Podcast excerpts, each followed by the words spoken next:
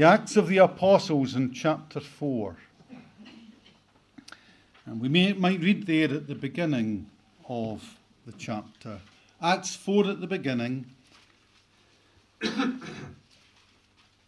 Acts chapter 4 at the beginning. And as they spake unto the people, the priests and the captains of the temple and the Sadducees came upon them, being grieved that they taught the people and preached through Jesus the resurrection from the dead.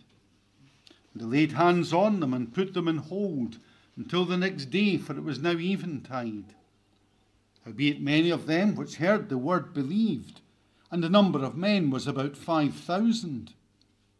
And it came to pass in the morrow that the rulers and elders and scribes, and Annas the high priest, and Caiaphas, and John, and Alexander, and as many as were of the kindred of the high priest, were gathered together at Jerusalem. And when they had set them in the midst, they asked, By what power, or by what name have ye done this? Then Peter, filled with the Holy Ghost, said unto them, Ye rulers of the people, and elders of Israel, if we this day be examined of the good deed done to the impotent man, by what means he is made whole, be it known unto you all, and to all the people of Israel, that by the name of Jesus Christ of Nazareth, whom ye crucified, whom God raised from the dead, even by him, doth this man stand here before you whole. This is the stone which was set at naught of you builders which is become the head of the corner. Neither is there salvation in any other, for there is none other name under, uh, under heaven given among men whereby we must be saved. Amen. The Lord would help us this morning, we might consider together verse 12, Acts 4, verse 12. Neither is there salvation in any other for there is none other name under heaven given among men whereby we must be saved. The death of Jesus of Nazareth seemed to be the end of the matter as far as most people were concerned. He's gone. He's dead. He's buried we can forget about him. There is peace in Jerusalem. There probably is a sense of relief and triumph in the hearts of the leaders of the Jews, although they're still a bit anxious in case something happens. And so they do ensure that there is a guard put on the tomb to make sure that no one would steal his body and pretend that he had risen from the grave. Well, we know that three days later, Christ rose. But the resurrection, although in many ways there were um, appearances to great crowds, 500 people at one time, remember, it was a private sort of thing. It was to those who were believers that the Lord made his appearance. And so life seemed to go on for weeks and weeks. Indeed, for seven weeks after his crucifixion. And as time goes on, there must be that feeling. We'll get rid of this problem. Life can return to normal in Jerusalem. What a shock then when the day of Pentecost comes. When in that day, Peter and John and the other apostles, like new people, like new men, begin to preach boldly, and people hear them not only in the uh, in in uh, the Aramaic of the day or in the Greek uh, uh of the day, but in their own tongues. And they hear of the wonderful works of God. And shortly after that, as Peter and John are going up to the temple, they come across that lame man sitting at the beautiful gate of the temple and he's healed. Someone that many people in Jerusalem would recognize. Suddenly and completely transformed. And he is there in the temple, leaping and praising God. What's happened? Peter and John explain what's happened. Of how, through Christ, this man was made whole. And they preach the gospel and call them to repentance and tell them Jesus that was crucified has risen in glory and is now the one who works powerfully, not just bringing physical healing, but spiritual healing, which is what people really need. The authorities come and arrest them, and they put them in prison. And you can see as you read this um, chapter that every effort is made to intimidate them. And as they're brought out and asked to explain themselves, verse 7 By what power, by what name have ye done this? Peter, filled with the Holy Ghost. Notice there, there is that, we might see that initial baptism with the Holy Ghost. That is, there is that uh, New Testament power given to him. He had the Holy Spirit before then, but not in the same way that he had after the day of Pentecost. And he is refilled, as it were. And filled with the Holy Ghost. That's what all preachers need. That's what you need as you battle on with the various situations of life, knowing more of the power and influence of the blessed Spirit in your life, His help, well, He speaks to them and He gives us bold defense. Well, do you want to know what's happened? Are you examining us regarding this good deed which has been done?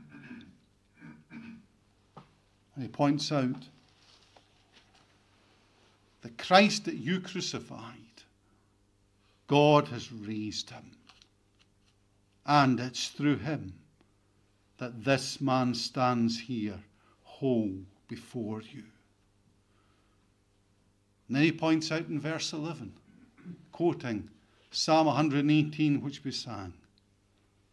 The problem was that they, the leaders of the church of the Old Testament, the builders of the church, as it were, under God, had rejected the very one who was at the center of things, the cornerstone, the one upon whom everything else depended. The stone that the builders rejected, the same has become the head of the corner. When did that happen? Well, it was declared, we might see, at the resurrection, the day that God had made to be that day when it would be announced Jesus of Nazareth is indeed the Son of God in power. He always was, And now it's so clear. He's risen from the grave. And Peter goes on and says, Look, beware. There is no other Saviour. There is neither salvation in any other, for there is none other name under heaven given among men whereby we must be saved. And he sets forth before us the exclusive claims of Christ. And they go on and explain that they will keep on preaching this name, keep on preaching this person, because they have been commissioned to preach. And at the end of the day, it's the only salvation that there is. And dear believer, remember that. Don't be ashamed of the exclusive claims of Christ. And as we consider them this morning, the exclusive claims of Christ, let it speak to any of you here who may as yet be without Christ. This is the one that you have need of. Two simple things we notice. First of all, we must be saved. And then, secondly, we must be saved by Christ. First of all, we must be saved. Friends, is that not something that many people deny today? I need to be saved. What I need to be saved from? I don't feel any problem. I'm quite enjoying life as it is. Is that not the way many are? They're careless. They live for the moment. You just live for the moment today. You live for your present experience, and well, you try and order, organize everything so that you can have many, as many good experiences and as much happiness as possible. That's all you're to expect from life. How many people just ignore their need of salvation? Perhaps you're here today and you've heard your need. But what you've been doing is pushing it into the distance, especially when you're young and perhaps brought up in a believing household. And you see the, the freedoms as you think of it they're not real freedoms, they're actually bondages that other people tie themselves up with, but they can seem attractive as freedoms. Those who go on in unbelief, you think, well, perhaps it's something I'll deal with later. But notice the words of Peter here. There is none other name under heaven given amongst men whereby we must be saved. He doesn't say we may be saved. He says we must be saved. You must be saved. And that implies urgency. And you'll notice he applies it to everyone because he says there is none other name under heaven. So he's viewing the whole of the earth, he's viewing everyone. And he is saying that this is something that applies to all people. It's not even just for the Jews. Way back in chapter 3, verse 25, in his preaching, uh, we find the apostles as they're calling the people to repent and saying, Well, yes, you're the children of the prophets and of the covenant made with our fathers. You're those within the visible church. You need to be saved. You need to repent.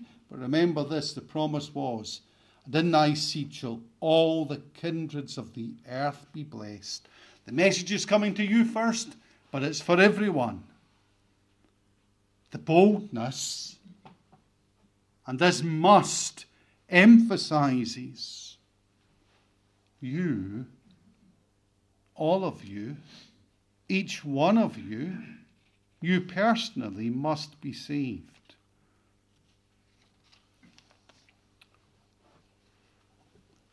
And yet, how many people ignore and explain away the problem? We must be saved. Are you saying, does that really apply to me? Do not ignore your guilt before God. That's what many do. They explain things away, they ignore this must by ignoring their guilt before God. How many people think that they are not sinners? Sin's not a problem that I have to deal with. Or if it is a problem, it's something that I can easily make up for. Is it not oh, God's duty to forgive sin? Is that not what He's supposed to do? He's God. He loves people. He loves us all. He'll forgive us. If people believe in God, that's what they think. Do not explain it away by such foolish thinking. There are those who feel convictions. Perhaps at times you are troubled by wrong things you do. Troubled with the thought of God bringing you into account to judgment? Would you try and stifle these thoughts? I don't want to hear these things. Like the person who wakes up with the alarm going and presses the snooze button, hoping, let's just push these things away for a little while. I don't want to think about these things. I want to have peace. You try all that you can to deflect any feelings of guilt over things. Indeed, think of today. People often feel guilty today. But what do they feel guilty about? They feel guilty about the fact that there's man made global warming. and we're damaging the planet. And we're affecting those who live in Pacific Islands far, far away that are going to get flooded out. Or think of the poor souls who were flooded out in their own land in recent days. Well, you're to blame for these things, and I'm to blame for these things. You feel a bit guilty. That's the way people are. Or they think of guilt in terms of the fact that there was slavery in bygone days. How many people were taken, wrongly taken, wrongly sold into slavery, we might say wrongly abused.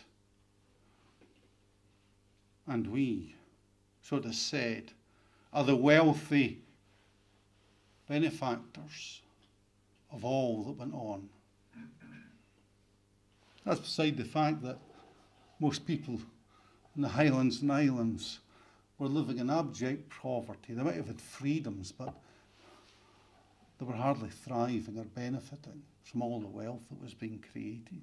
That was true of most people in our nation. But we're made to feel guilty. And what's all that guilt about? It's about things that really have very little to do with us. Things that we have no control over. Yes, you and I are to be good stewards of whatever God gives us, including the environment. So we don't just go about wantonly um, using up resources or destroying the place. To do that is sinful. But at the end of the day, what you do and what I do will make virtually no difference. Unless everyone agrees to do certain things. And as for slavery, well, you don't get that today, do you? But you're made to feel guilty over things that you can no influence over. What are people doing? They're deflecting ideas of real guilt, things which are real problems. Let's not focus on these. Let's focus on other things. What's the problem?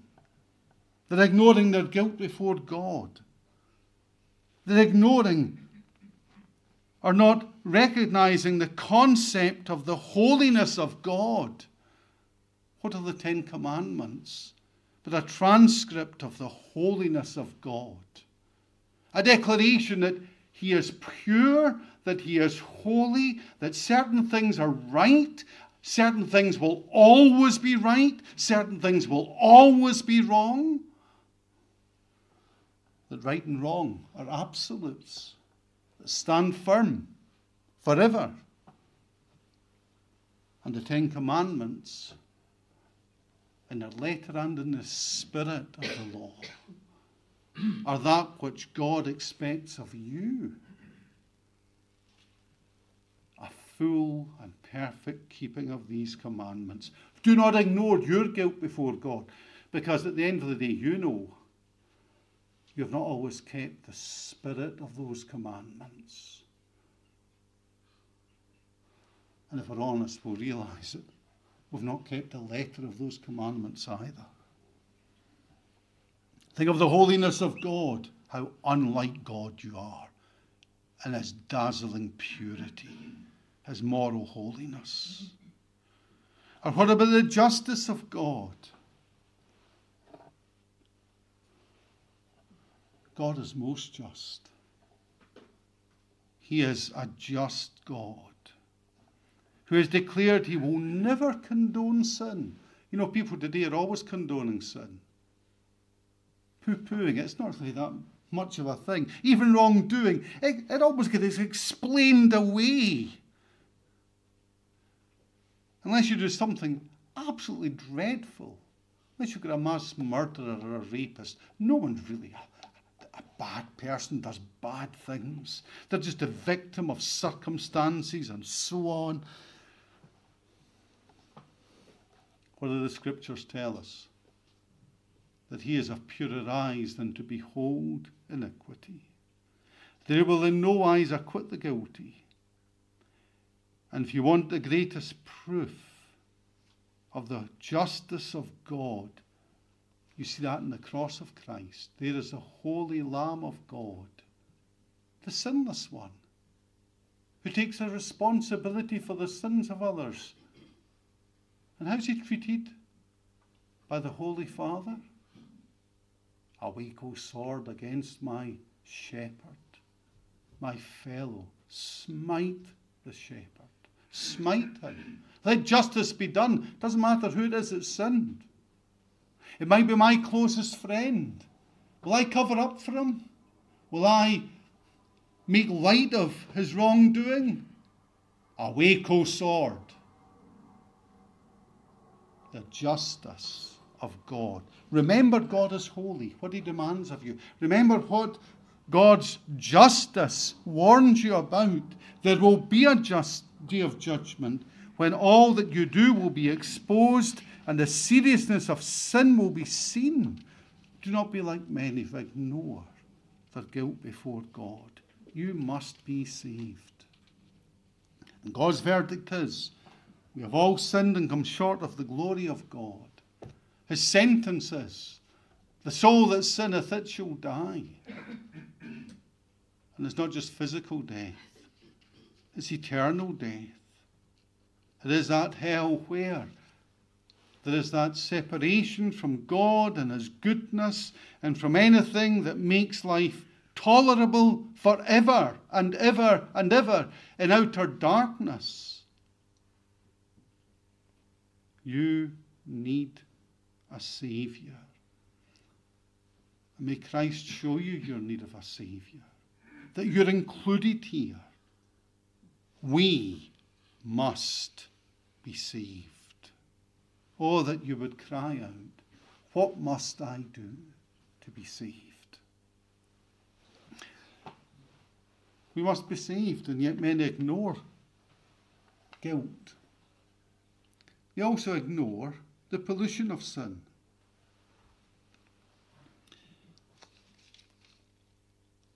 One of the reasons that we have these healing miracles is that they are, as it were, acted out parables as well as real facts, which show us that man is incapable of saving himself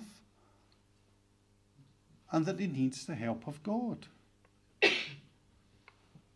So the current view that so many take on board that people are good, that man is good, that you're good, that all our problems are due to our circumstances. Well, you know, what a poor upbringing they had.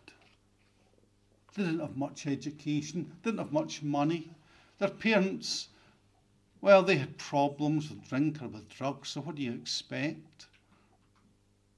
Well, it's true that often people do end up following on in the sins of their parents. There's a warning to us there, isn't there? The sins of the fathers are visited upon the children. And they tend to become bolder and get deeper in sin. That's true. But it's not true of all. It's a reminder to us. There are circumstances. They challenge us. They often tempt us to stray, but you and I are responsible for all our actions, not all those who are, we might say, of poor upbringings, little education, have little money, end up with dysfunctional, criminal sort of lives. that are plenty who are rich who end up dysfunctional and criminal despite all their education and all their upbringing and all their wealth. Do not ignore the problem of the pollution of sin. It's such a delusion. Because people can make resolutions and people can make so many laws to try and curb the effects of sin in society. And they can provide help. And at the end of the day, it doesn't stop wrongdoing. It doesn't solve the problem of the wickedness and the corruption of our own heart. How realistic the Bible is. We must be saved. We need saved from ourselves as well as from the judgment of God. What's the problem with you and with me? Our heart is deceitful above all things and desperately wicked. We have fallen into sin in our first parent Adam, and sin has dominion. You hath he quickened, who were dead in trespasses and sins. Isn't that what we're like? Spiritually dead, unable to do that which is good, unreceptive to that which is good, having our understanding alienated, uh, darkened, being alienated from the life of God which is in us because of that unbelief and pollution of sin. What does that mean? It means that you can throw all the education and all the money and all the improvements at people and society. It makes not one whit of difference. At the end of the day, you still have sinners in bondage to sin. Have you felt that bondage to sin? Have you made resolutions? Have you thought at times, I must try better? And it doesn't work. The Bible is preaching to you. Your heart is deceitful. You're in bondage to sin. You need a deliverer. You need a savior. You need someone who can make you whole in the same way that this man who sat at the beautiful gate of the temple needed to be made whole. He couldn't do it himself. Others couldn't do it for him. Only one could the savior, Jesus Christ. Indeed, we might say there's the ongoing effects of sin that perhaps you ignore, and yet it's foolish to ignore. Do I need a saviour? Do I really need one? Well, perhaps not yet, anyway. But look at this cripple here. Why is he crippled? He was born that way. Why is he crippled? Well, it's the effects of sin. The effects of the fall. And the day that thou eatest of that tree of the knowledge of good and evil, thou shalt surely die. And death began working in Adam. And you could say that disability infected him at that moment and has infected race since. Your body is, in many ways, not as it should be, and it's holding together. But some people seen more obviously as not held as well together as others, and soon we're all going to die. That's going to be the ultimate result physical death. This man, he needed a deliverer from his lameness. You need a deliverer from death. We're thankful for doctors and nurses. But all they're doing is putting off the inevitable. You have an appointment with death. You see, that's the wages of sin. And it will lead to God's punishment and an eternal death if you have not saved from those ongoing effects of sin. Every graveyard preaches to you. Every cough and sneeze, every ache and pain preaches to you. you've got a problem. We're all sinners, and we must be saved. And it should lead you to cry out for help. Well, you'll notice the remedy, secondly. We must be saved by Christ.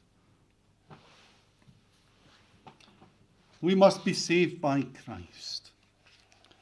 He is the Saviour. You know, there are many who make out that Jesus is only a good teacher or an example. If you just follow what Jesus did, if you live the sort of life that Jesus lived and listen to his teaching. Now, they forget that Jesus actually taught about things they don't believe in sin, hell, that he was God. What about these teachings? See, it's very easy just to come up with little things which deflect from the reality of the situation. He's a good teacher, he's an example. Friends, without that, there's no gospel. He is a teacher. He is a wonderful example. But he's more than that. He is the Saviour. You'll notice the word salvation, we have it twice there. Neither is there salvation in any, any other. Here is the name whereby we must be saved. The gospel especially deals with deliverance from sin. You'll notice he is not only the Saviour, he is the exclusive Saviour. Neither is there salvation in any other. You won't find it elsewhere. Then it's repeated again. There is none other name under heaven given amongst men whereby we must be saved. You can make it any clearer. Here are the exclusive claims of Christ. All other saviours are false, they will not save. The gospel is unique, the gospel excludes all others. Jesus therefore could say, I am the way, the truth, and the life. No one comes unto the Father but by me. Paul can say, There is one mediator between God and man, the man Christ Jesus. Let us ever remember false religion gives no salvation, and that all without Christ shall perish without Christ. And those who try and mix Christ with works, well, it leaves them in their sin. Because Christ is an exclusive Saviour. Here were the Pharisees, the builders of the church.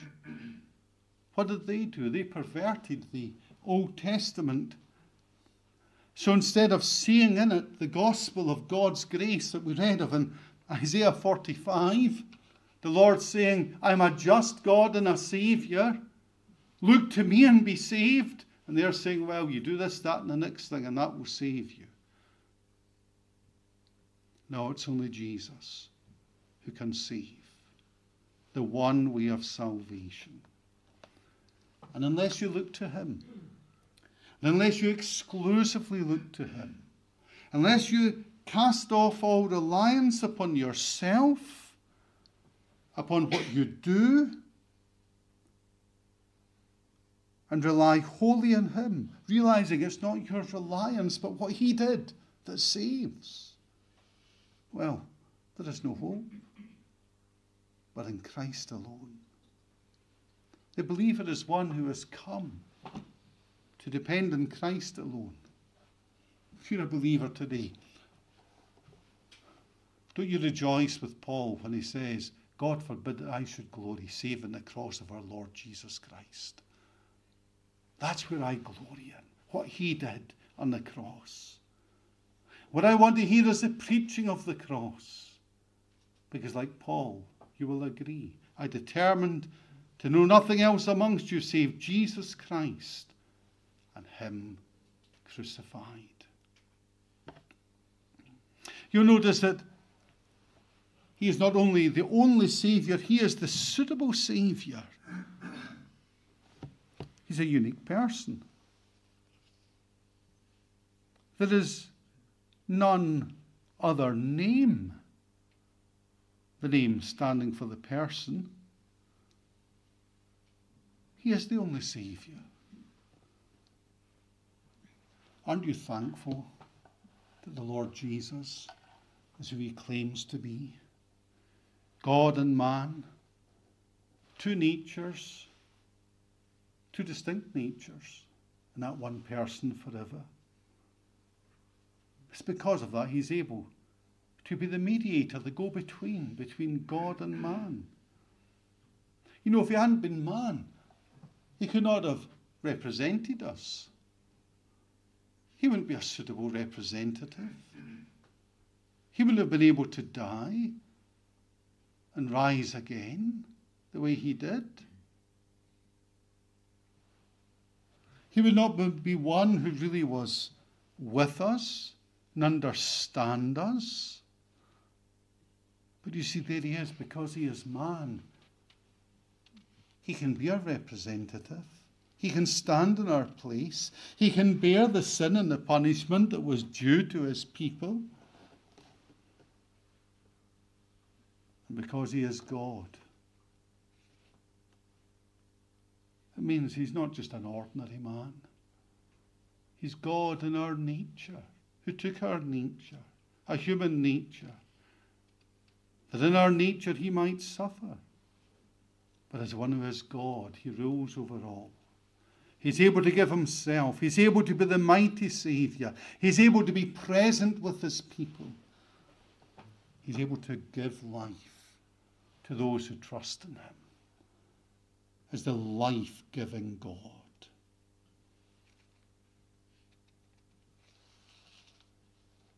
He's worthy of your trust because of who he is the God man. And what a unique mission he has. There is none other name under heaven given. Notice that word given among men. It's a reminder too, is that God provided the one who died on the cross. He sent him on a mission. God sent his Son into this world. He gave his Son. It's a reminder to us that the God who you have offended has provided the remedy in himself, and that remedy, therefore, we can be assured is acceptable to God. It's not as if we are going to him and saying, Well, you accept this? It's the best we've been able to think up. Rather, it's a case of God saying, Here's the peace plan. You've offended me. Here's the peace plan. And here's the remedy. And it's my remedy. And what grace. God so loved the world that he gave his only begotten Son, that whosoever believeth in him should not perish, but have everlasting life. And ever he says to you, Behold my servant whom I uphold, my elect in whom my soul delighteth. You can have confidence as you rest your hope in him, because he has come to fulfill God's plan of salvation, to die that he might save his people. You must be saved by Christ. Are you looking to him? Well, notice finally, he's the proven Saviour. The proven Saviour. What are they talking about here? They're being examined about a man who has been healed. Here is Christ, a healing Saviour. The man has been healed in verse 9. If we this day be examined of the good deed done to the impotent man, by what means he is made whole. And it's interesting that word there for whole is more or less the same word that you have for salvation in verse 12.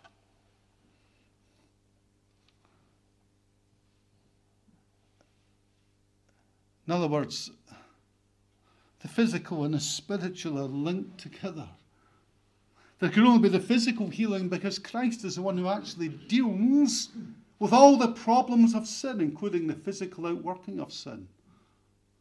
You know, the physical outworking of sin, as it outworks in your life, dear believer, is going to be overcome one day because you're going to be raised in glory. Isn't that wonderful? The body, with its aches and pains and deformities, gone forever. What a wonderful day for God's people the resurrection will be. Not for the unbeliever, it'll be a day of woeful shame and contempt. The souls of believers will rejoice to be united with their bodies. The soul of the unbeliever will be fearful in the thought of being reunited with his body. To experience physical as well as spiritual torments. But you see, for God's people, He's a healing Saviour wounded for our transgressions, bruised for our iniquities. The chastisement of our peace was upon him. By his stripes we are healed. And it's because he's dealt with sin, he can bring healing to this man. And the message is therefore, he's the real cornerstone. He is the one who we're to rely on for salvation. There's the proof in the healing that he is the Saviour of sinners. And here's more proof He's a risen Saviour. The one that you put to death is alive. He's triumphed over sin and the grave for his people. You've got that in verse 10. Whom ye crucified, whom God raised from the dead. By him doth this man stand before you whole. In other words, he's dealt with sin. He's fully paid the price of sin.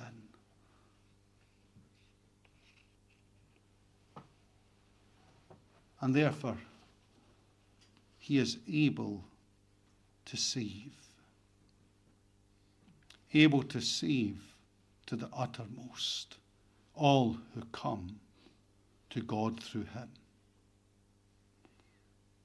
You think of how many of those who crucified him had come to believe in him.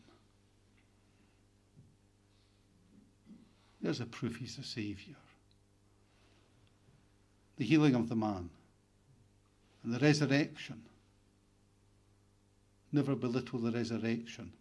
If there was no resurrection, there'd be no hope. But he's risen. The death and resurrection go together and rejoice in a risen Saviour. And then there's the fact he's the believer's Saviour. Peter and John and those who had come to faith, 5,000 people, what had they found? Joy and peace and hope Christ. Do you say, can he really save me? Look at God's people. See what he's done for them. Some of those people, well, they were all Jerusalem sinners, weren't they? You put them to death. God raised them from the grave. Repent. And many did. And therefore, however deep your sin is, Christ can deal with sin.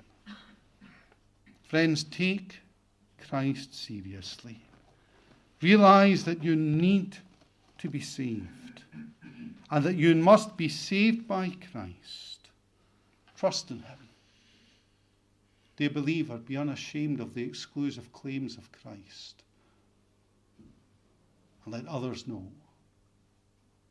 this man saves sinners. Let us pray. Lord, bless thy word to us. We thank thee for thy truth. And we rejoice that we worship a risen Redeemer. We pray that thou wouldst draw us to him, that thou wouldst keep us ever looking to him, and that we might know the joy of that salvation which is to be found in him. We thank thee that he not only deals with the guilt of sin and the pollution of sin, but ultimately will deal with all the consequences of sin, all its effects. We rejoice in Christ. May many come to know him. Lord, work, we pray, for thy great name's sake. Amen. Amen.